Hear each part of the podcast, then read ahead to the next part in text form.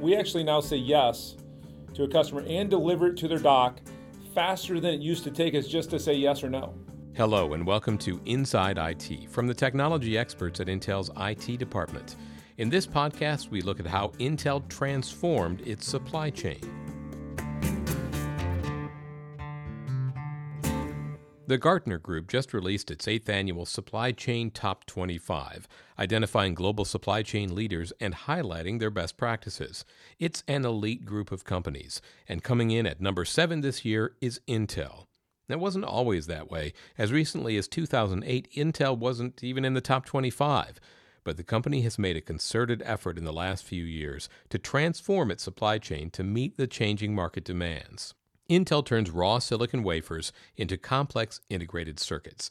They're delivered to customers in a variety of ways all over the world, from facilities all over the world. Intel is also involved in a diverse set of hardware and software products. The supply chain for all of this is highly complex, and more, it's critical to the success of the company. No one change can transform such a complex system. But Casey Qua, strategic planner in the IT Supply Network Capability Group, says the beginnings of that change can be traced back to a particular time. In 2006, Paul Otellini declared the Just Say Yes program. We were taking too long to say no to customers. It used to take us weeks to respond to a customer's request for a product. That's Dan McKeon, VP and General Manager of the Supply Network Capability Group within IT at Intel. You know, an upside, a pull-in, even a push-out. It would take us weeks to respond. And then wouldn't even always be a yes answer. And so we jumped on this Otellini thrust around just say yes to your customer and made that one of our mantras, which was we need to say yes or no to our customers in a day. One key to improvement of Intel's supply chain was adopting standard metrics for measuring success. One metric is order fulfillment lead time, which measures responsiveness. Again, Dan McKeon. We used to book orders 3 months out in advance, and now we are on delivering with order fulfillment lead time to world-class levels, meaning people can place an order on Intel in less than 14 days and in some cases pull from a hub and have it delivered same day, multiple shipments in a day. Another metric is a measure of customer satisfaction, perfect order.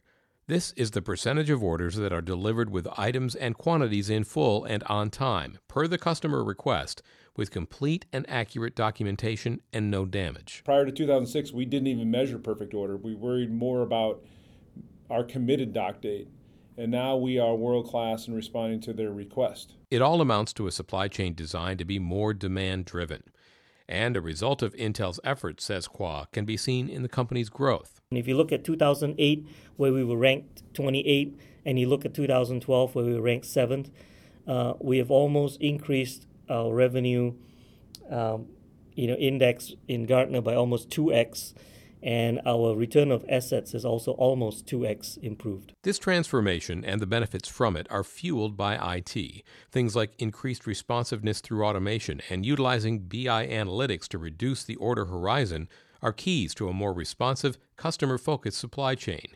Qua says making things more simple for the customer is a complicated job. Master data, data storage, and integration is some of the roles that IT has played, significant roles that IT has played to help us manage all the complexity internally. Intel has a manufacturing network of 16 factories spread across 7 countries. There are approximately 30 global warehouses fulfilling over 750,000 orders per year. This is as big an inventory control challenge as there is. Qua says smarter planning allows Intel to keep inventory low while keeping service high. What we're able to do now is hold inventory as close as possible to the customer, and because we've put a lot of customer-driven, demand-driven capabilities in place, we're now getting better visibility and information from the customers in terms of what we should place close to them. And so that helps us with taking advantage of our global economies of scale in our factory network while doing local responsiveness through vendor-managed inventory. McKeon says this all works to build trust with the customer. If they trust their supplier to have agility and speed and to be able to respond to their changing needs, they no longer have to buffer their demand with their inventory.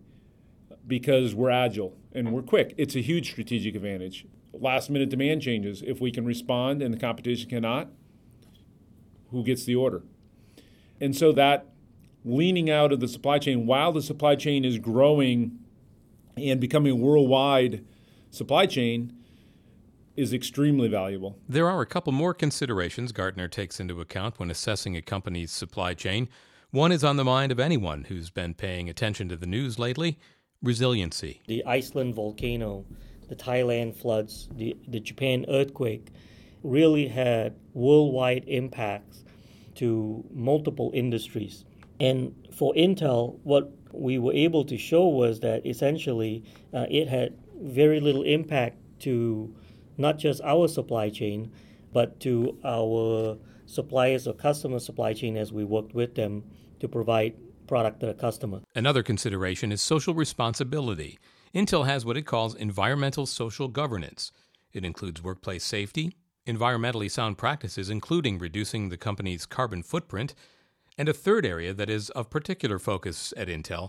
Intel's goal is to manufacture the world's first verified conflict-free microprocessor in 2013. You have to collaborate and partner with a very, very diverse group of institutions and governments and individuals to make that happen.